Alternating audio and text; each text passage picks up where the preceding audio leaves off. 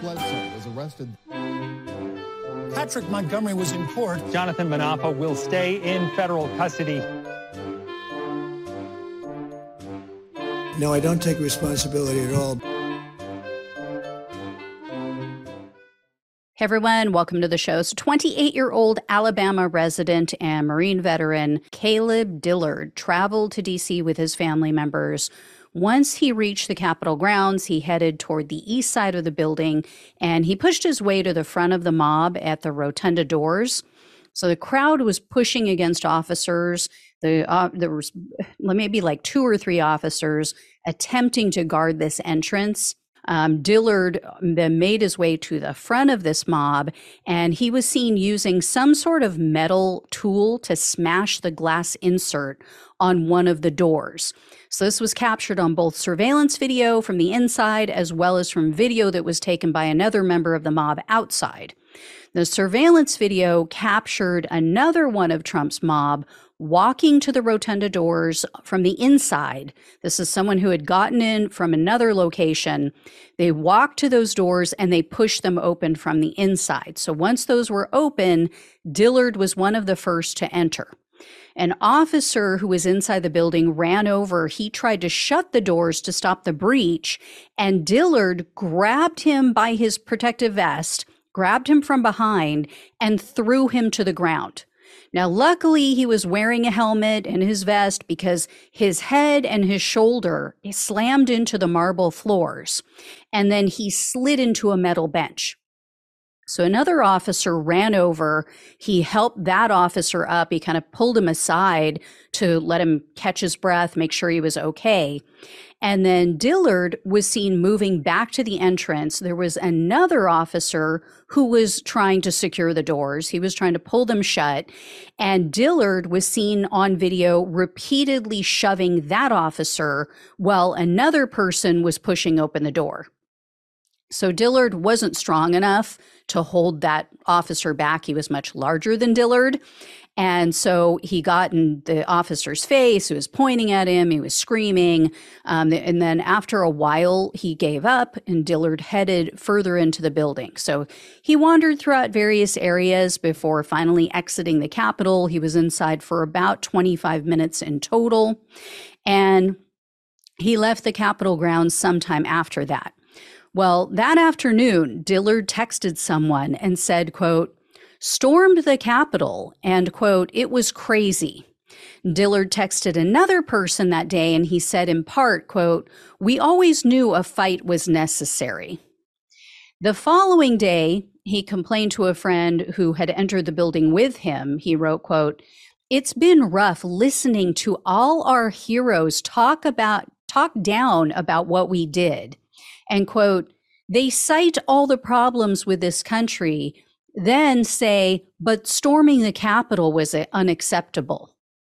So Dillard was arrested on August 23rd of 2022 and he was charged with civil disorder, assaulting officers, destruction of government property, entering a restricted building or grounds, two counts of disorderly conduct, two counts of physical violence and parading or demonstrating in a capitol. In July of 2023, Dillard pleaded guilty to assaulting officers, so he was looking at up to eight years in prison, three years of probation, and 250,000 in fines. However, the prosecutor requested only 18 months in prison, three years of probation, and restitution in the amount of $36,238.55.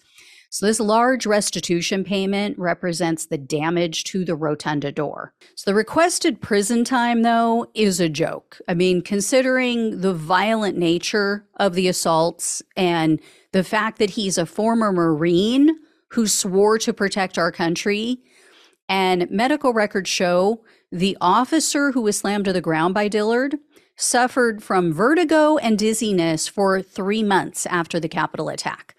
In a victim impact statement, that officer said, yeah, I can't attribute necessarily my head, head injury to that one specific assault, but after Dillard's attack, quote, that's when it got hazy for me. So this officer was assaulted so many times on January 6th. He was hit in the head so many times that he can't be sure which one of these injuries caused his residual effects of those injuries. But yeah, this was a peaceful tourist visit. The police were in on it, all this BS that they're spewing out on Twitter now because of the release of a few videos that show some people just parading in the Capitol. I, I swear to God, it is so easy to fool MAGA. It, you could convince them of anything. You could convince them that the moon is made of cheese. That's how gullible they are. Anyway, unfortunately, the U.S. District Judge uh, is Jia Cobb, who presided over this case. She is by far the worst district judge appointed by Joe Biden, possibly the worst judge of all. She is even more lenient than Trump appointees when it comes to these January 6 cases. And I couldn't locate any details about what was said at the sentencing hearing. So I have no idea how she justified her ridiculous decision.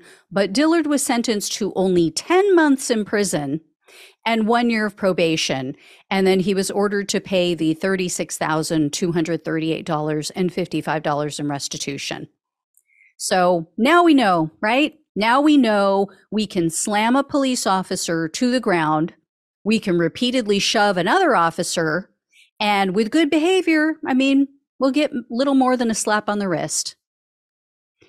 This judge is an embarrassment. So I will let you all know if I hear more. Thank you so much for watching and listening. Please like this video, share it, become a subscriber if you have not.